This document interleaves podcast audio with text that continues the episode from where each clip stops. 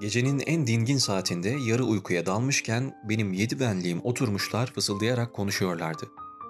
Birinci benlik burada bu meczubun içinde yıllarca yaşadım. Gündüz kaygısını yeniledim, gece acısını yeniden yarattım. Artık kaderime daha fazla dayanamayacağım. Şimdi de isyan ediyorum. İkinci benlik, senin kısmetin benimkinden daha iyi kardeş. Çünkü benim talihimde bu meczubun neşeli benliği olmak varmış.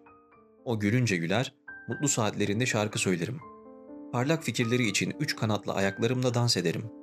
Bu usandıran hayatıma karşı isyan etmek benim hakkım. Üçüncü benlik, peki ya ben?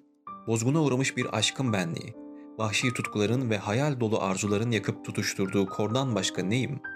Kara sevdanın benliğiyim. Bu meczuba karşı ben isyan etmeliyim. Dördüncü benlik, hepinizin arasında en sefil olan benim. Bana iğrenç bir nefretten ve yıkıcı bir duygudan başka hiçbir şey verilmemiştir. Ben fırtına benliğim. Cehennemin kara derinliklerinde doğmuş benlik. Hayır demek, bu meczuba hizmet etmemek benim hakkım. Beşinci benlik, ben düşünen, hayal eden, açlık ve susuzluk çeken benlik. Bilinmeyen şeylerin, henüz yaratılmamış şeylerin peşinde hiç durmaksızın koşturmaya mahkumum. İsyan etmek benim hakkım, sizin değil. Altıncı benlik, ben çalışan benliğim. Acınası çile adamıyım.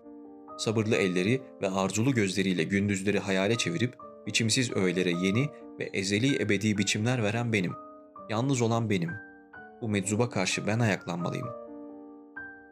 Yedinci benlik, her birinizin önceden belirlenmiş bir işi olduğu için bu adama karşı isyan etmek istemeniz ne kadar tuhaf. Keşke ben de sizden biri olsaydım. Talihi belirlenmiş bir benlik.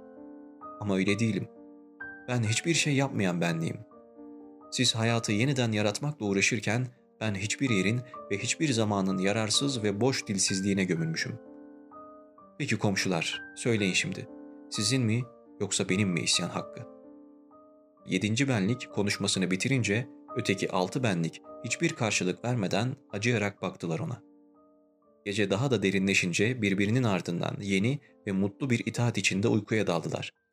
Ama yedinci benlik uyanık kaldı ve her şeyin arkasında olan içliğe daldı gitti.''